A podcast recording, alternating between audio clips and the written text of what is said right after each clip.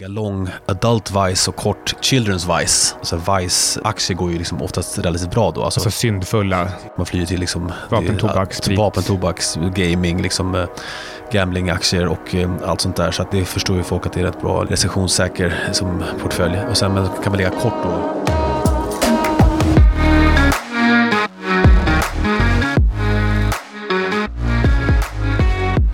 Du lyssnar på Antilop med Syding och Sandqvist. Hej, how's life? Det är fantastiskt. Jag har haft en underbar jul och nyår. Det har du också. Ja, alldeles för mycket mat och eh, det goda livet så att eh, nu är det hård diet i Sandqvist-familjen på alla, alla plan. Ja, lite tema för 2023 kanske är väl på plats nu så här i början på året lite outlooks och eh, vad vi tror kan hända generellt. Mm.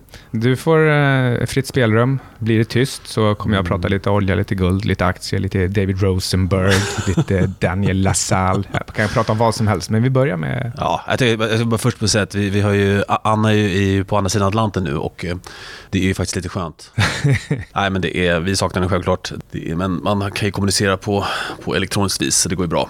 Men eh, ja, 2023 då, då är det liksom, ja, eh, jag tror ju att eh, vi kommer ju följa, som jag snackade om tidigare, i liksom Japans spår.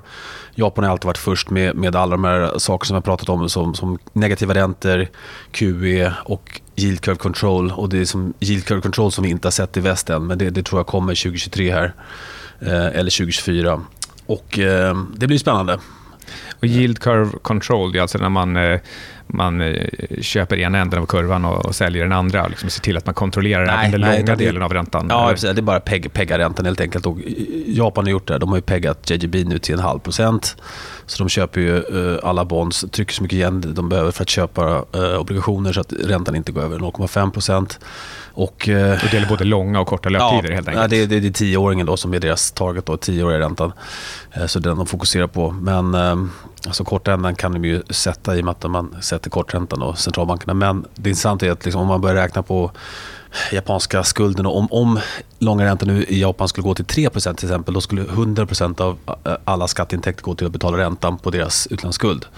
Och eh, det inser man ju, det är ju rätt ohållbart. Liksom. Nu är det 3% en bit från 0,5% men man ska tänka på att inflationen i Japan är nu 4 Så att om man ska ha en positiv realränta i Japan så måste ju eh, räntan i alla fall ovanför då 4% Och som sagt, skulle man ens passera 3% så är det liksom game over. Ja, ja. så att egentligen så säger marknadskrafterna att den här räntan borde ju vara 4-5 och då är det game over. Ja, så istället så trycker de hur mycket pengar som helst för att köpa sina egna JGBs för att hålla nere räntan till en halv procent allt detta penningtryckande måste ju vara dåligt för valutan. Ja, vilket också varit, Yen har ju kollapsat. Eh, och, det har ju stärkts lite senaste tiden här. Men, eh, ja, men det intressanta blir vad, vad händer liksom när USA eller väst börjar med det här också. Och, eh, alltså, ja, jag tror ju att det, det, blir ju generellt då en, svag dollar som blir, liksom, som blir temat för, för 2023. Då.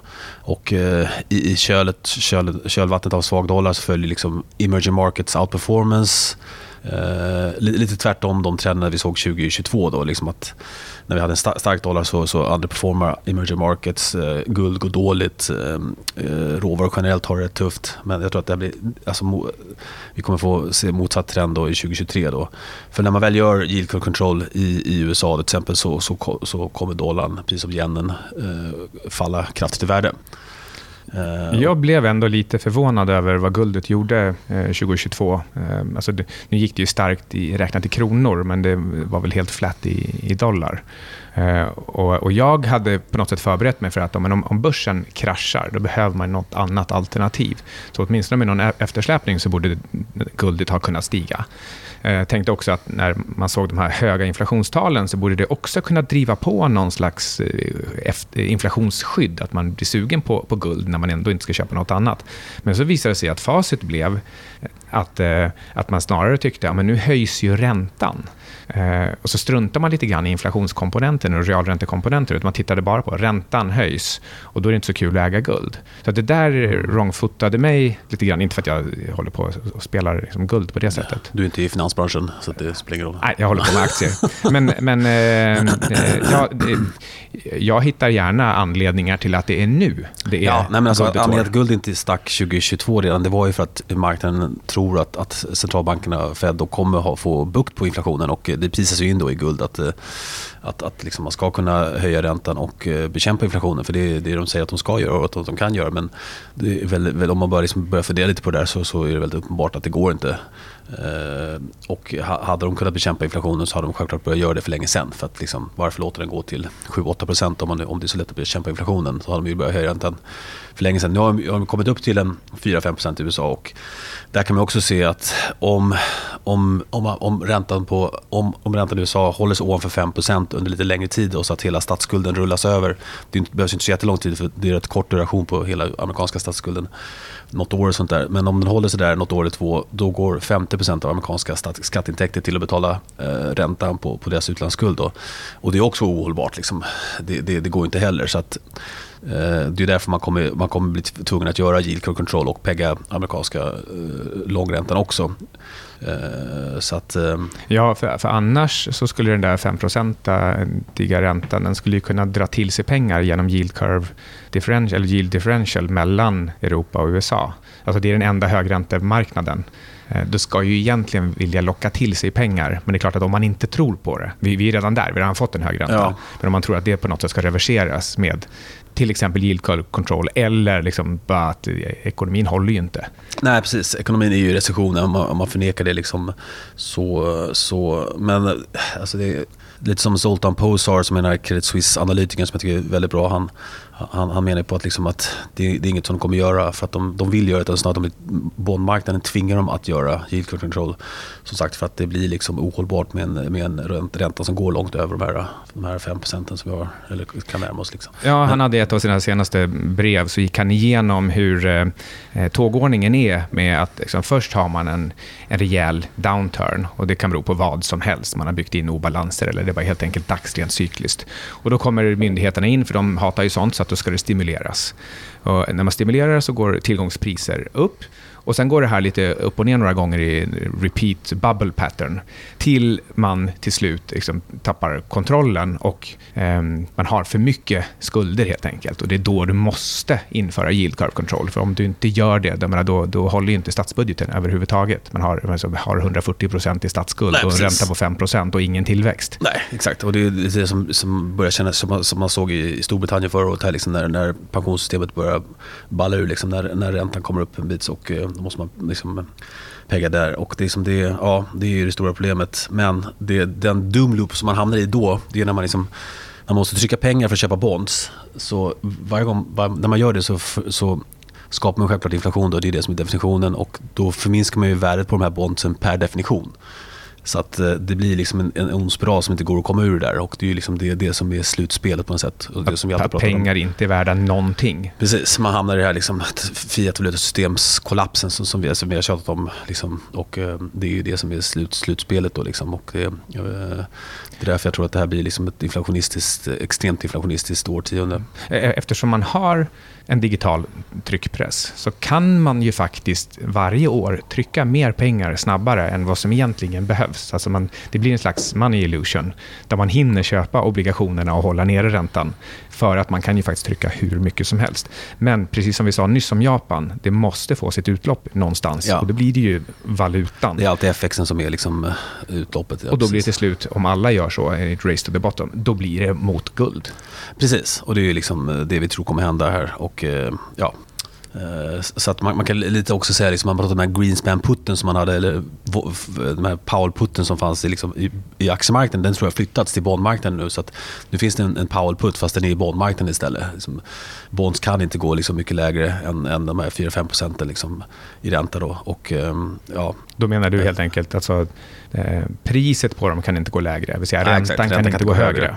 högre. Uh, så, så, och så sagt, men jag tror att den här Powell-putten är borta i aktiemarknaden. Så att de kommer nog tillåta liksom börsen att fortsätta falla. Så att eh, jag är ändå rätt negativ till börsen liksom i 2023 också. Ja, varför gör de det? Jag håller med. Jag tror också att just börsputten är borta. Men varför har man liksom nu ändrat sig efter 25-30 år med en, ja, men nu, det, Skillnaden är ju nu för att nu är inflationen synlig. Så nu kan man inte längre liksom, uh, skapa inflation som man har gjort i alla tidigare kriser och, och trycka pengar och uh, komma liksom till räddningen. Vilket ju varit liksom, uh, det man har gjort det i varje, varje kris sedan 1987-kraschen. Men nu är inflationen så synlig så att nu, nu, nu, inte, nu funkar inte det längre utan nu, nu måste man liksom försöka bekämpa inflation. Då. Men man kan inte bekämpa inflation och skapa inflation samtidigt. Vilket är den här balansgången som, som de nu måste försöka gå i. Då. Det, det blir, ja, eh, det blir en väldigt märklig situation. Ja, och eh, för att i alla fall lite grann försöka göra både och, då behöver man nog en, en ganska hög arbetslöshet. Det får inte finnas någon som helst tryck på lönerna. Nej, jag, jag håller inte riktigt med dig. Jag, jag, tror inte, liksom, jag tror inte inflationen drivs av, av lön utan det, det är snarare tvärtom. Att det är löner som drivs av inflationen. Eh, löner är ju bara priser som alla andra priser och liksom mm. drivs upp av, av, av pengatryckning. Liksom. Så att, eh, det, här, det är den här keynesianska eh, tron att, liksom att bara vi har hög arbetslöshet så kommer inflationen komma ner. Det, det, det, är, liksom, det, det, det är snarare tvärtom. Det är liksom det, ja. Mm. ECB sa för övrigt häromdagen att de ser ett starkt lönetryck uppåt i Europa. De står ju också redo att höja räntan typ sex gånger medan man ändå börjar prata om att det kanske är en paus på gång i USA. Det låter ganska orimligt att liksom tro att ECB ska höja fem, sex gånger fler än, än, än, än Fed. Men om de gör det, det skulle ju verkligen spela in i det här scenariot med, med en svag dollar.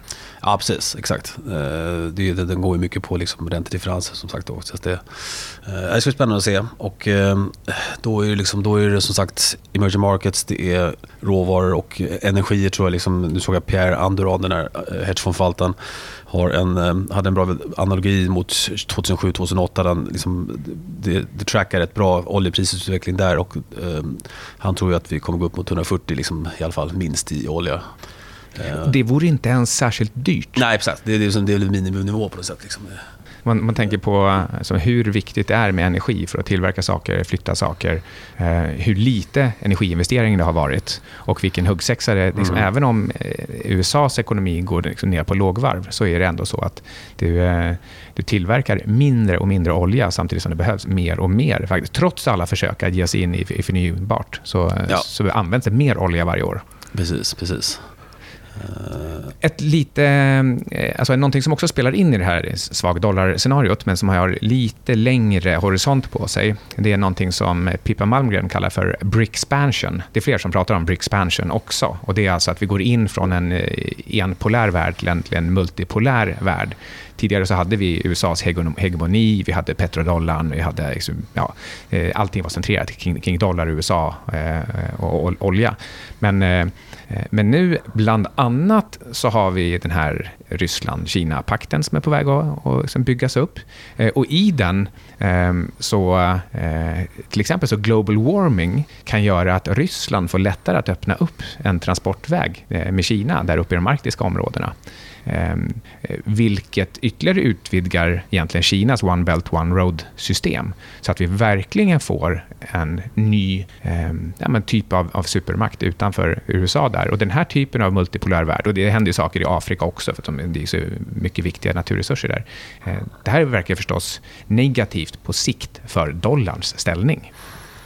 Ja, precis. Nej, men det, det, det där är en lång, långsam urholkning liksom av, av dollarns roll som, som reservvaluta. Så att, eh, det är många faktorer som, som, som drivs på där, men det är bara frågan hur snabbt det kommer gå. Liksom. Mm, vad, vad, har du för tankar generellt om, eh, låt oss säga de kommande en, två, tre månaderna? Starten på året eh, ur olika aspekter. Ja, nej, men alltså nu, just precis nu så ser det faktiskt lite ut som att det är uh, lite kortsiktigt köp i dollarn.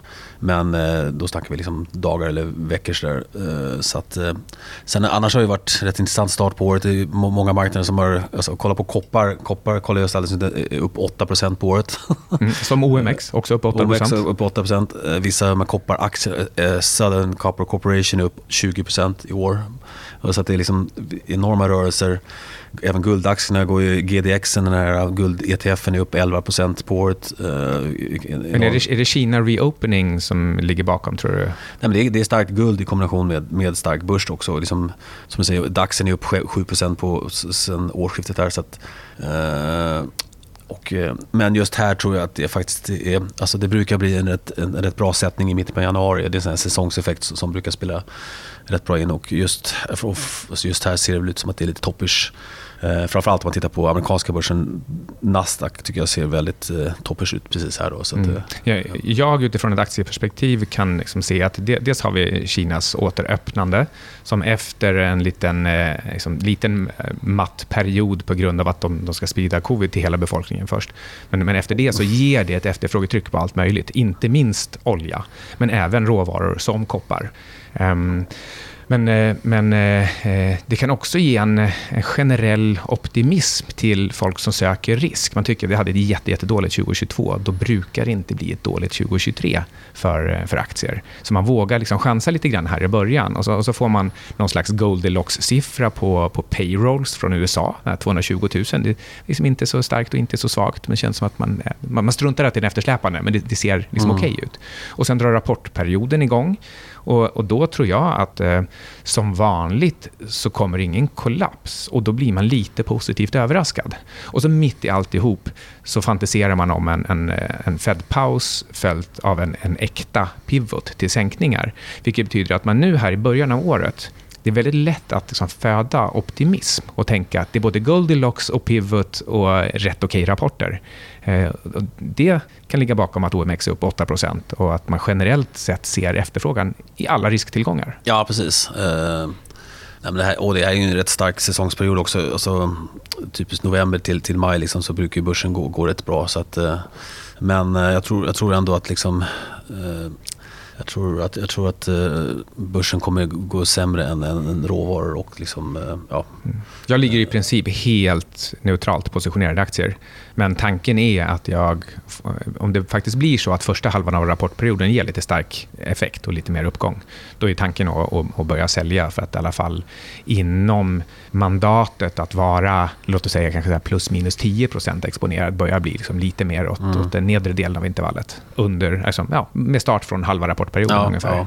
men jag tror som sagt, om vi får en liten dipp i januari här, mitt på januari så, så, kan, så kan det mycket väl ticka på under våren här. Mycket på grund av det du säger liksom med, med uh, reopening och lite positivt sentiment. Så, där, så att, um, men ehm, ja, generellt så är det rätt negativt i börsen de kommande åren. Sådär. Men... Tittar du någonting på fördelningen mellan, inte vet jag, value, growth, hög P, låg P? Ja, men growth är ju väldigt, alltså det är, det, det är eh, den här eran av, av låga räntor är ju över och det är, liksom, det är fortfarande extremt höga P tal på många av de här eh, aktierna och liksom, de är ju liksom många, många det, det har varit så mycket felinvesteringar som har gjorts och, och missallokering av resurser under, under den här perioden av, av negativa och, och, låga räntor. Så att vi har inte ens börjat att, liksom, eller vi har börjat men vi har inte kommit halvvägs än i liksom en, en, en, en, den här bubblan ska deflateras. Då liksom. så att, eh, ja.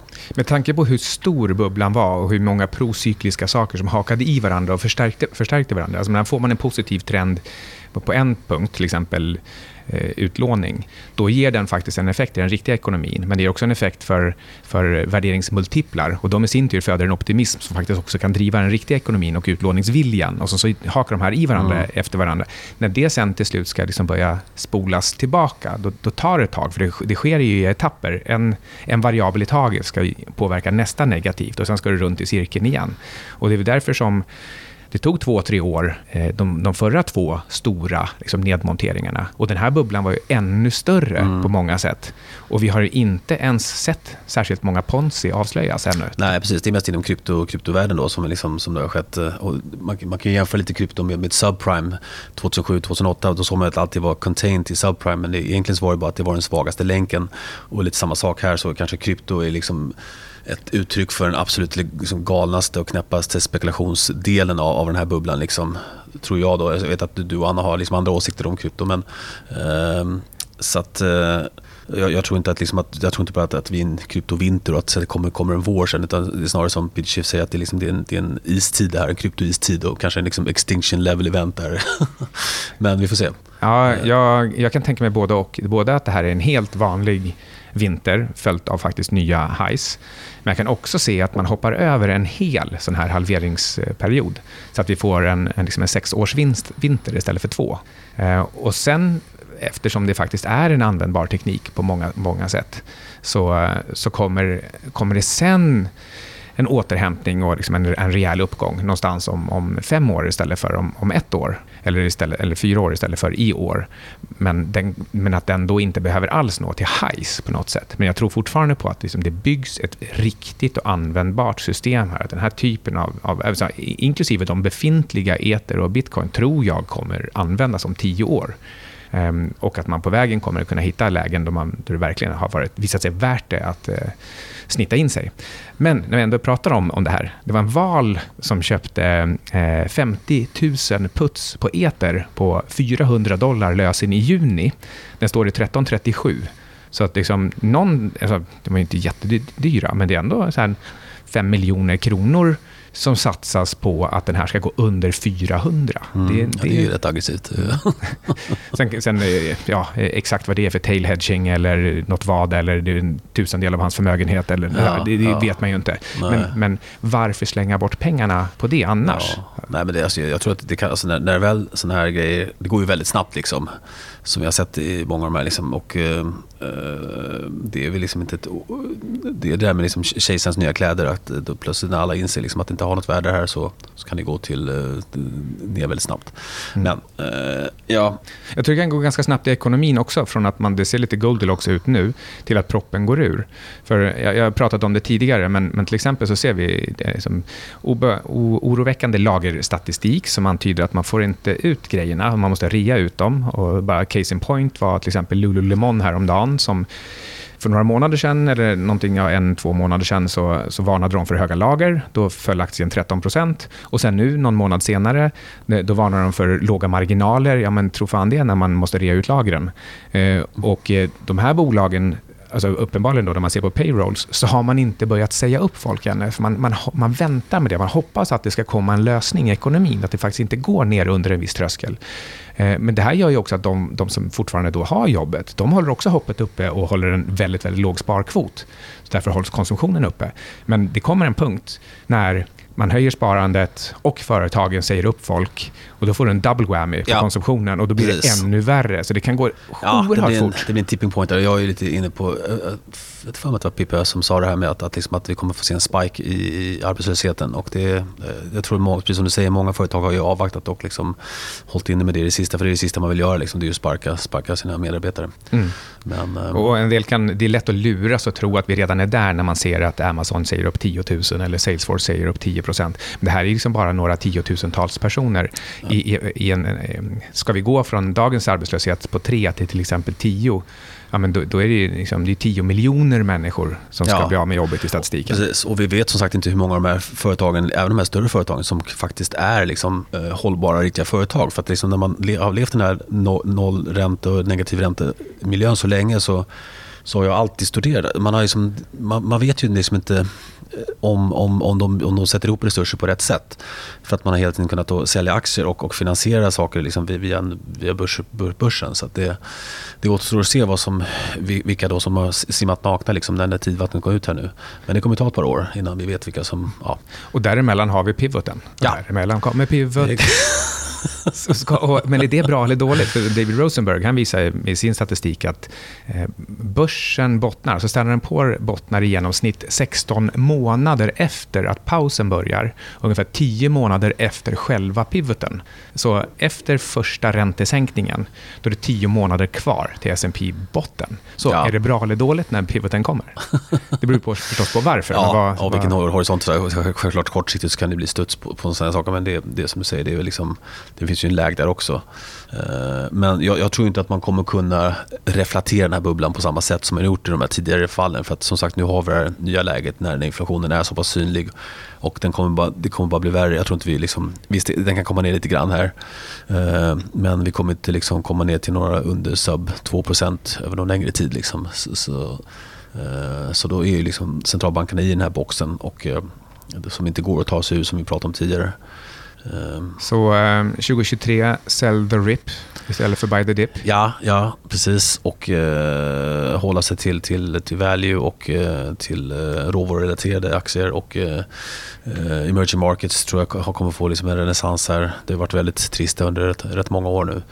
Så att, eh, och det, det här hänger också upp med valutan. Att, att anledningen att folk håller sig borta från emerging markets har mycket med valutarisken att göra. För man vill inte, liksom, man vill inte ha... Eh, man, när, när deras valutor, om dollarn går starkt så går deras valutor ner och då, då håller man sig borta från, från de här länderna. Så att, det blir tvärtom effekt då om, om vi får en fallande dollar.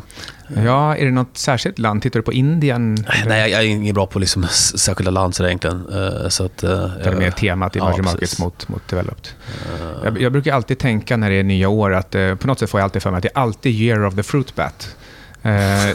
men, men det är för att det är någon Terry Pratchett fantasy-historia med 42 okay. böcker som jag har läst en gång. utan I år så är det haren, kaninen, harens år. Harens år. Ah.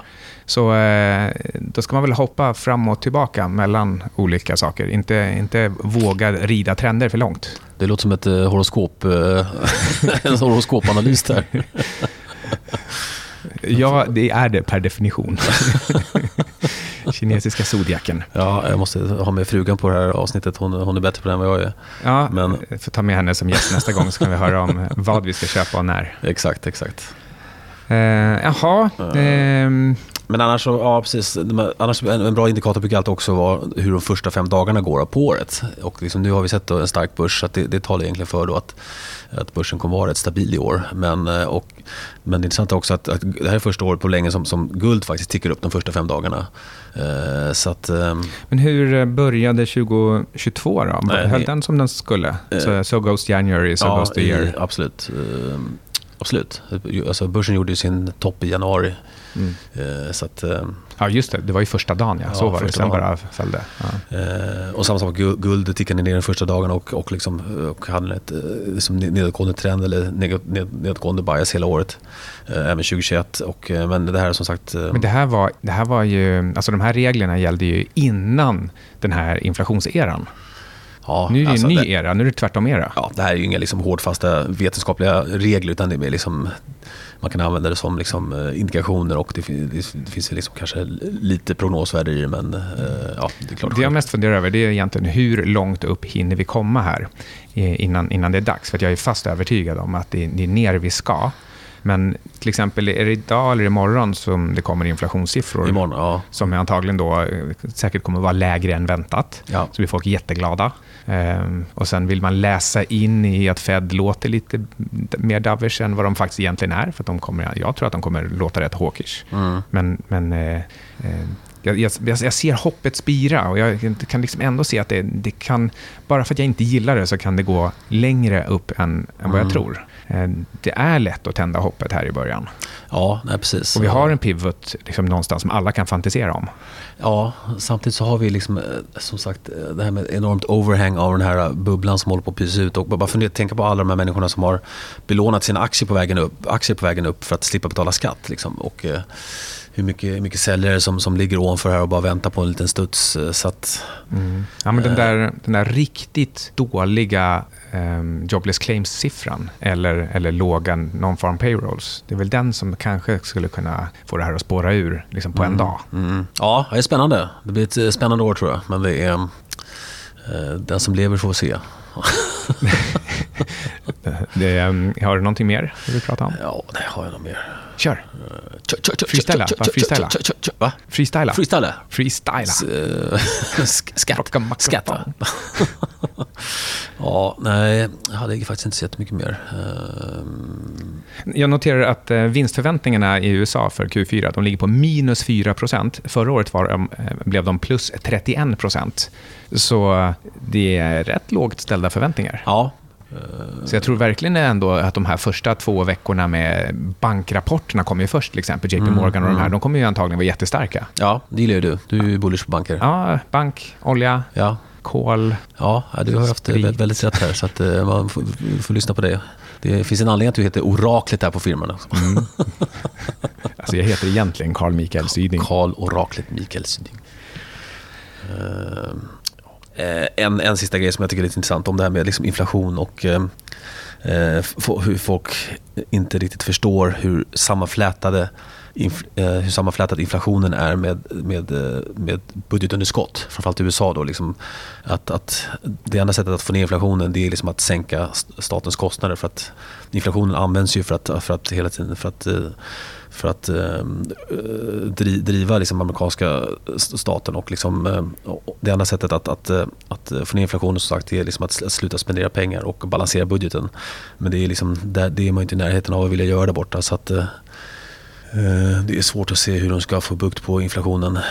Och som jag sagt om tidigare, liksom, om man inte ens kan höja räntan till, liksom, till en positiv realränta så, så har man ju problem tänker att eh, när, det är, när, när, man har en allmänt stigande prisnivå, då blir skatteintäkterna högre. Det är det som driver budgeten, eller tänkte du på något annat sätt? Nej, det är bara att eh, de, eh, de, eh, de har väldigt, de har liksom spenderbyxorna på där borta och liksom, det kommer ju program efter program. De, hur mycket pengar de ger till Ukraina. Jag hörde att bara USA ger tre gånger så, så mycket pengar till Ukraina som hela Rysslands krigsbudget är på. Så att så det är, de spenderar väldigt mycket pengar på alla möjliga saker som de, som de egentligen inte har. Och, eh, ja, de har verkligen lärt sig att pengar är gratis. Deras skuldtaket ja. kan alltid höjas ja, ja. och pengar kan tryckas. Och, ja, det, det, det, verkar inte finnas något stopp, men någonstans tar det ju stopp och då ska de lära sig det på allvar, så som eh, andra som inte har reservvaluta status gör. Nej, precis. Det är den här gamla Triffin-paradoxen. Att liksom, har man reservvalutastatus så, så till slut så, så, så, så, gör man så mycket dumma saker så att man förlorar det. Och det är det som kommer hända. Och det kommer bli väldigt, väldigt jobbigt tror jag för, för, för många amerikaner. Eh, nu har de skyddats av, eh, av den här, från inflationen genom att dollarn har stärkts och liksom dämpat eh, inflationseffekten för amerikaner. Men om vi får en liksom fallande dollar i, så, så spär det på inflationseffekten och det, det kommer liksom bli väldigt, väldigt jobbigt i kombination med då hög arbetslöshet och sådär. Så, att det ser vi redan nu liksom att det, många sådana ställen i Kalifornien och sånt där är liksom, det är inte roligt att vara där längre. Min brorsa bor där borta och liksom det, det är hemlösa överallt. Liksom det, eh, så att, eh, det, det kommer inte bli roligt, tyvärr. Det är som att den här Triffin-paradoxen den har en slutkläm, liksom slutfas som är extra intensiv.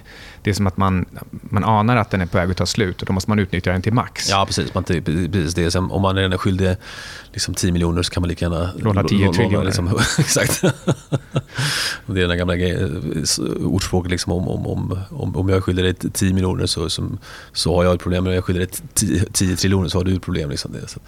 Men eh, också ska man också betänka det med, med wealth-effekten som har varit centralbankernas liksom, uttalade mål. Att när man sänkt räntan och stimulerat och kört QE och sånt där, det är att skapa en wealth effekt. Att folk känner sig rikare, bostadspriser går upp och eh, börsen går upp. Så nu, nu är vi omvänd liksom, eh, reversed wealth effect där, liksom, när bostadspriser sjunker, eh, börsen går ner, eh, räntan går upp och liksom, eh, det blir en negativ spiral då istället. Så att, eh, det ska man också ha i åtanke. Ja, och ändå så hörde jag bara häromdagen någon som sa, jag har inte kollat upp siffrorna själv, men att både amerikanska företag och amerikanska hushåll har eh, rekordhögt sparande.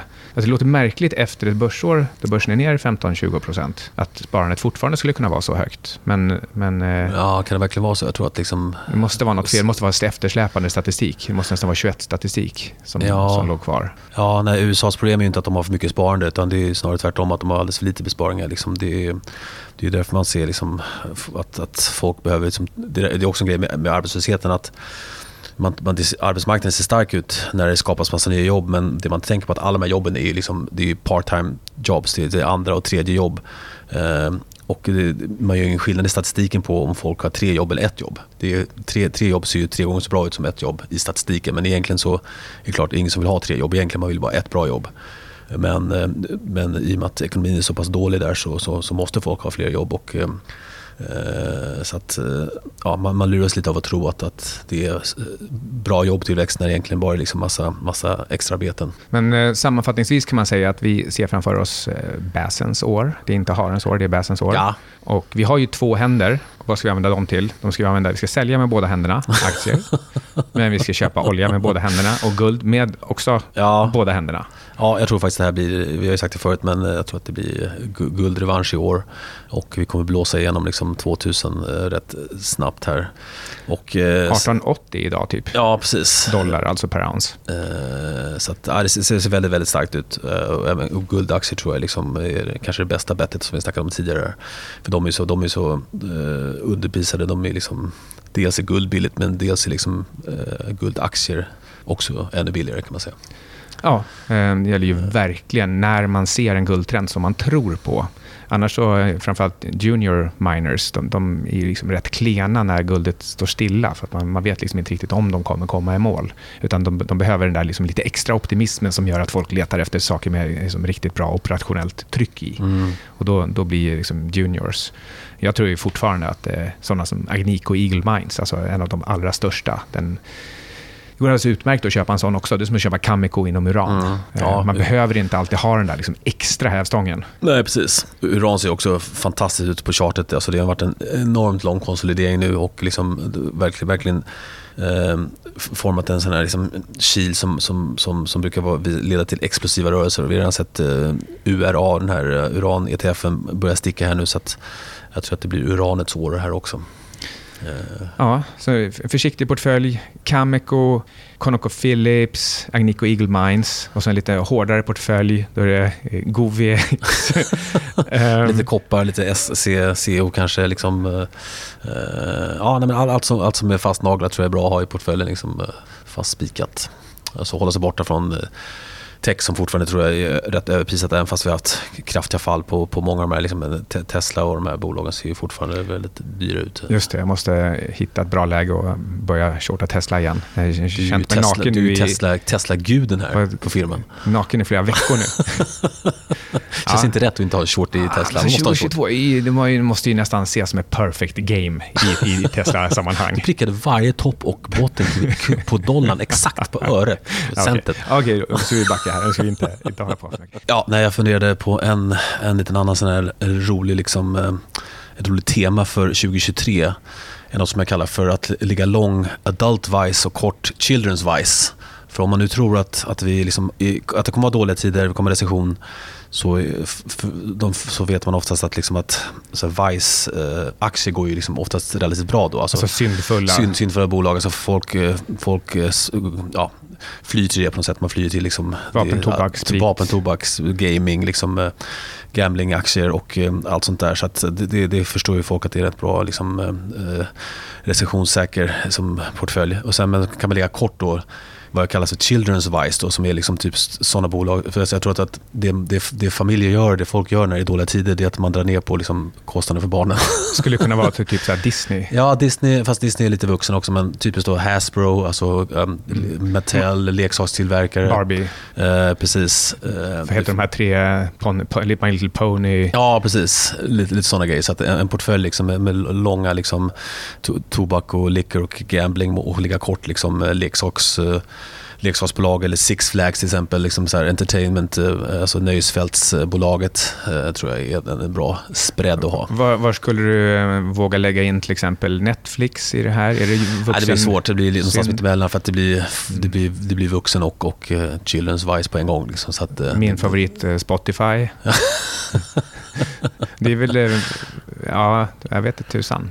Nej, det vill också vara mittemellan. Det är inte Vice riktigt. Nej. Det är lite, så här, det är, det är lite nöjen och underhållning, men det kanske inte kan riktigt liksom klassas under bara eh, frivola nöjen. Så där, utan Nej, det är nästan det, något man måste ha. Det är precis. ett jobbverktyg. Mm, fast li, lite kanske inte heller, för jag, jag, tror att alltså, man ska ju ligga lång, långa bolag som, som, sånt som folk måste ha. Typ stå mat, liksom, energi och, och liksom ligga kort bolag som, som, som, som, sådana saker som man kanske inte behöver egentligen, som egentligen då, typ Netflix och Spotify. Så att, så att det liksom, jag tror folk kommer dra ner på sådana saker när man måste ha, ha pengar för, för att överleva och ha tak över huvudet så måste andra saker ryka och då blir de här då blir det de här sakerna som är liksom... Ja, och det, dessutom så uttrycker du ju det här mycket som en, en spread. Ja, det ska vara en spread, precis. Va, va, vad tycker du om min egen eh, långspot, eh, kort Netflix? Ja, nej, men den, jag förstår inte den, men den... Okay. som jag pratade om tidigare, men det, ja. ja, det, det, kommer säkert bli bra. Du är oraklet här, så att eh, du... Ja, vi, vi, får se. Alltså det, är just, det är just den korta Netflixen som jag har svårt för. Du har ju kort för den, svårt för den, den långa spotten ja. mest och kanske inte bryr dig så mycket om Netflix-positionen. Nej, men jag, jag, tror, jag tror på kort, kort Netflix, det tror jag. För att som sagt, det, det finns det är alldeles mycket konkurrens där nu i streamingvärlden. Liksom, och, uh, det här är en typ av sak, sån sak som, som får, man ser att folk drar ner på liksom, i, i svåra tider. Att det är liksom skära i de här kostnaderna. Så att, mm. uh, och det är inte riktigt en, en vice på det sättet att det, ja, det är. Alltså, som det är nu, vi har varken tobak tobak eller sprit i portföljen. Eh, men det är lite sånt man kanske borde leta efter. Ja, jag har lite liksom på watchlist har man typ liksom British American Tobacco och BTI som jag tror är ett uh, väldigt bra bolag. Och, uh, Altria, Pernod. Precis. LVMH, alltså lyx? Ja, det, det, det, tror jag inte. Liksom, för Det är typiskt, typiskt sånt som, som man måste sluta konsumera. Liksom. Det, det är en del av... När, när pengar är liksom billiga och eller liksom inte kostar någonting så har man råd med sånt. Men, uh, vi, får, vi får bjuda in någon som har lite mer koll på Dior och Hermes. Vem kan det vara då? Känner du någon sån? Nej, inte, ingen alls. Ja, ja, ja men eh, bra. Lång eh, vuxengrejer och kort barngrejer. Precis, I, det, det tror jag är en recessionsportfölj att, eh, som heter duga. Mm. Ja, men det, kanske ändå en sista liten, eh, hur du tänker om resor och fritid. Nu är just hotell är lite svåra, för det är egentligen business, men det borde väl gå dåligt ja, bara av det. Men annars, res, reseföretag, RCL, CCL, ja, alltså, nej, men short är också, liksom, det, är, det är sånt som folk kommer behöva dra ner på. Liksom. Mm. Uh, alltså jag är lite rädd för revenge travel, som det snackas om. Man har inte Efter rest COVID. på flera år. Så nu, nu gör man har inte folk gjort det nu? Har inte de liksom varit ute och rest nu? Eller? Det kanske ja, jag finns ännu faktiskt, mer? Faktiskt var inte folk fullvaccinerade i hela världen 2022 Nej. ens. Och nu kommer Kina också. Ki ja, det är, precis. när de öppnar upp så kan det bli liksom åka av. Det, och, och, och folk, det verkar som att folk har lätt att försöka hacka lite på reseföretagen. Flyg, ingen gillar flyg och alla undrar var, vem är det som ska kryssa egentligen på mm. de här mm. stora båtarna. För mm. Det känns, låter fånigt och ändå så lyckas de fylla dem jämt och, så, mm. och folk handlar ombord. Så jag, jag är lite sugen ändå på, på resor, alltså att, som att mm. köpa aktierna. Mm. Det, det, är lite contrarian ändå. Ja, ja. Men kanske, ja, å andra sidan så har de ju mycket skulder också. Mycket asset-tunga ja, företag. Precis, och det ska man tänka på när räntan tickar på upp, att vilken enorm kostnad det är för bolagen som, som har mycket skulder. Liksom, när räntekostnaden, det är inte bara som vi pratade om tidigare, med, med statliga kostnader liksom, när räntan går upp, utan företagen får enorma kostnadsutlägg. Liksom. Mm. kanske är dags för en våg till neråt för fastigheter. De fick, de fick väl en liten revival här. Jag har ja. inte investerat någonting i fastigheter heller. Men Nej. Om, de, om det är så att de står lite högt nu så kanske det är faktiskt också en bra short för... Alltså det, det är både konsumtion eh, och det är eh, företagskonjunktur och det är räntor. Ja, precis. Och de, de kommer ju få svårt. Alltså. Sen tror jag att generellt att äga liksom fastigheter kanske, det, det är nog en bra grej. För det är ändå liksom något som kommer bestå. Liksom, när man trycker pengar tills liksom, trädet tar slut så kommer ändå liksom, fastigheten finnas kvar där. Så. I slutändan så är det bara fastighetsägare och, och detaljhandelsföretag, som, som, alltså folk som äger sånt, som är riktigt, riktigt rika. De kollar de senaste hundra åren. Ja, precis. Nej, men det är generationer så är det enda som, som består. Liksom, att det är det enda folk inte kan göra av med. Liksom, det är pengarna som är liksom, nedplöjda i fastigheter. Så det... Men, men eh, allt det här är förstås bara minnesanteckningar för oss själva, ingenting i några nej, rekommendationer. Nej, nej, rekommendationer. Utan vi pratar gör, om oss själva, för oss själva. Gör ingenting som vi säger, gör snarare tvärtom. Då... nej, ingen rekommendation. Inte ens tvärtom. Contrarian indicators. Ja, ja, tänk om man hade en perfekt contrarian indicator. Ja, Men, det finns ju vissa av de här liksom, eh, amerikanska... Jim Cramer. Eh, Cramer har varit en. Det finns ju till och med en ETF nu som är Inverse Cramer ETF som man kan köpa liksom, alla de bolagen som har short och tvärtom. Då. Men då har du lyssnat på... Antil... Antil... Oh.